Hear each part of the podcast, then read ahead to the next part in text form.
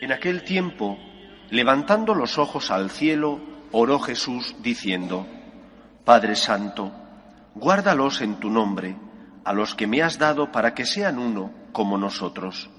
Cuando estaba con ellos, yo guardaba en tu nombre a los que me diste, y los custodiaba, y ninguno se perdió, sino el Hijo de la perdición, para que se cumpliera la Escritura. Ahora voy a ti, y digo esto en el mundo para que tengan en sí mismos mi alegría cumplida. Yo les he dado tu palabra, y el mundo los ha odiado porque no son del mundo, como tampoco yo soy del mundo. No ruego que los retires del mundo, sino que los guardes del maligno. No son del mundo como tampoco yo soy del mundo. Santifícalos en la verdad. Tu palabra es verdad.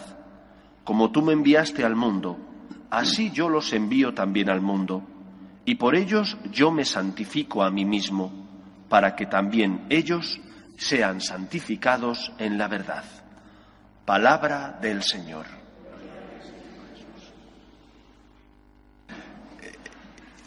Este texto de San Juan corresponde a lo que se conoce como el testamento de Jesús. Es esa última oración que recoge el evangelista Juan al final de la última cena, cuando mm, a punto ya de salir para el huerto de los olivos, delante de los apóstoles con los cuales ha estado cenando, ausente ya Judas, Jesús se dirige al Padre y hace una larga oración repito, oración pública en el sentido de que estaba rodeado de sus discípulos, no oración privada que hace él y que nadie sabe lo que dice. Si la hace pública es porque quiere que se enteren, es decir, quiere que aquellos que han compartido la cena, que han sido ya instituidos sacerdotes, que han compartido la Eucaristía, se enteren de qué es lo último que él quiere pedirle públicamente al Padre. No son sus últimas palabras, aún tendrá algunas en el huerto y desde luego algunas las famosas siete palabras en la cruz. Pero este testamento de Jesús es muy importante. Lo iremos meditando a lo largo de estos días. Hoy aparecen dos ideas que son quizá las esenciales del testamento y que se van a ir repitiendo. La palabra unidad y una vez más la palabra verdad. Que sean uno, dice Jesús, le dice a Dios, a Dios Padre, que sean uno como tú y yo somos uno que sean uno como tú y yo somos uno. Veremos que esto lo modifica alguno de los días posteriores cuando dice que sean uno como tú y yo para que el mundo crea. Pero hoy fijémonos en esta primera parte, que sean uno como tú y yo somos uno. Y luego dice, al final del fragmento que hemos escuchado hoy, dice, santifícalos en la verdad. Bueno, el tema de la unidad es un tema esencial en la Iglesia Católica de hecho, cuando definimos la Iglesia decimos que es una santa católica y apostólica. Y el primer punto que decimos es que es una. El tema de la unidad está ligado, y así lo establece Jesús en este Evangelio, está ligado al concepto de verdad. Unidad en la verdad. También el concepto de santidad está ligado a la verdad. Santifícalos en la verdad. La unidad solo puede darse en la verdad, porque Solo la verdad es una. Puede haber muchas mentiras, pero solo puede haber una verdad. No puede haber media verdad, un tres cuartos de verdad, cincuenta o veinte por ciento de verdad. No. O es verdad o es mentira. Solo hay una verdad, aunque pueda haber muchas mentiras. Por eso la unidad se basa en la verdad. Esto es algo tan importante que la Iglesia siempre entendió que defender la verdad, lo que Jesús dice claramente, dice, está hablando al Padre, tu palabra es la verdad. Y él dice de sí mismo, también lo recoge San Juan, yo soy el camino, la verdad y la vida. Eh, es decir, eh, la verdad es Dios. Por tanto, lo que nos interesa a nosotros es estar en Dios y saber cuál es la verdad. Y en torno a esta verdad, estar unidos.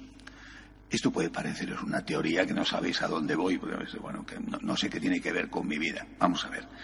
Resulta que, por ejemplo, ahora se está debatiendo en Alemania eh, en Alemania se, se debaten muchas cosas, pero en fin, eh, en- entre otras cosas que se debaten en Alemania es si se puede dar la comunión o no a los protestantes. Es decir, si un protestante casado con un católico puede ir a misa católica y comulgar. Bueno, antes se debatió si podían comulgar los divorciados vueltos a casar, ya están lanzando la idea de la bendición de las parejas homosexuales. Bueno, eh, en fin, eh, es un proceso en el que estamos metidos de, de- equiparación a lo que ya han recorrido los protestantes. Bien, la mayoría de los obispos alemanes han dicho que sí se puede dar la comunión a los protestantes los protestantes que no creen en la confesión, por tanto que no se confiesan, los protestantes que eh, tienen el bautismo con nosotros, pero nada más. Bueno, sí se puede dar la comunión a los protestantes. Unos cuantos obispos han dicho no.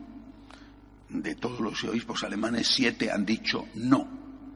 La mayoría han dicho sí, siete han dicho no. Bueno, eh, eh, ¿qué, qué significa la unidad? ¿La unidad se establece sobre las mayorías? O sea, ¿las cosas son verdad o son falsas en función de la mayoría? ¿Y cuando la mayoría cambia lo que ayer era verdad hoy es falso? ¿O lo que ayer era falso hoy es verdad? ¿Votamos la verdad? ¿Se tiene que conseguir la verdad a base de presiones? Esta semana un obispo decía, por ejemplo, eh, pues eh, que cada diócesis haga lo que quiera. Ah, qué interesante, que cada diócesis haga lo que quiera. Entonces, eh, aquí los protestantes pueden comulgar y, y unos metros más allá no pueden comulgar. Y otro cardenal decía, ¿y por qué en Alemania? En otro país no van a poder comulgar, en Alemania sí. Eh, No existe más la unidad. Y no existe, repito, porque se pierde el sentido de la verdad. Nosotros estamos unidos en la verdad. Por lo tanto, no estamos unidos en la presión sociológica. Otro obispo decía, ya verás cómo la gente se les echa encima a los que no quieren dar la comunión a los protestantes, porque en la diócesis vecina sí que lo van a recibir, van a acosar al, obispo porque él no lo permite. O sea, es, intimidación, amenazas, presión mediática. eh, eso es la búsqueda de la unidad. Y eh, os he puesto este ejemplo que nos pilla a nosotros en España, la verdad, bastante lejos, pero bueno, tampoco está tan lejos Alemania de aquí, lo que pasa es que aquí no hay protestantes y los pocos que hay no creo que tengan ningún interés en comulgar en una misa católica. Pero en cualquier caso, allí sí y en otros países, además de Alemania, también.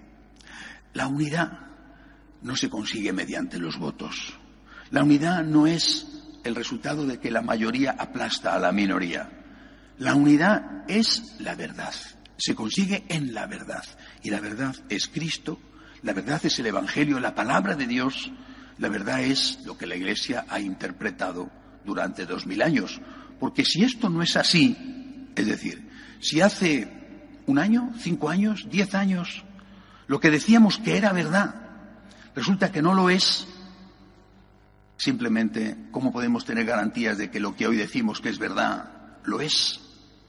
Si lo que decíamos que era verdad hace cinco años es falso, ¿no podrá ocurrir lo mismo con lo que decimos hoy que es verdad? Nosotros mismos nos desautorizamos. Si no aceptamos que la verdad no cambia, que la verdad es inmutable porque la verdad es Dios, entonces lo que hoy estamos definiendo como verdadero, mañana perfectamente pueden definirlo como falso. Es aquello que Benedicto XVI definió, es la dictadura del relativismo. Pidámosle al Señor que se cumpla su último deseo, su testamento, que sean uno. Como tú y yo, Padre, somos uno, santifícalos en la verdad. Tu palabra es la verdad. Que así sea. De pie, por favor.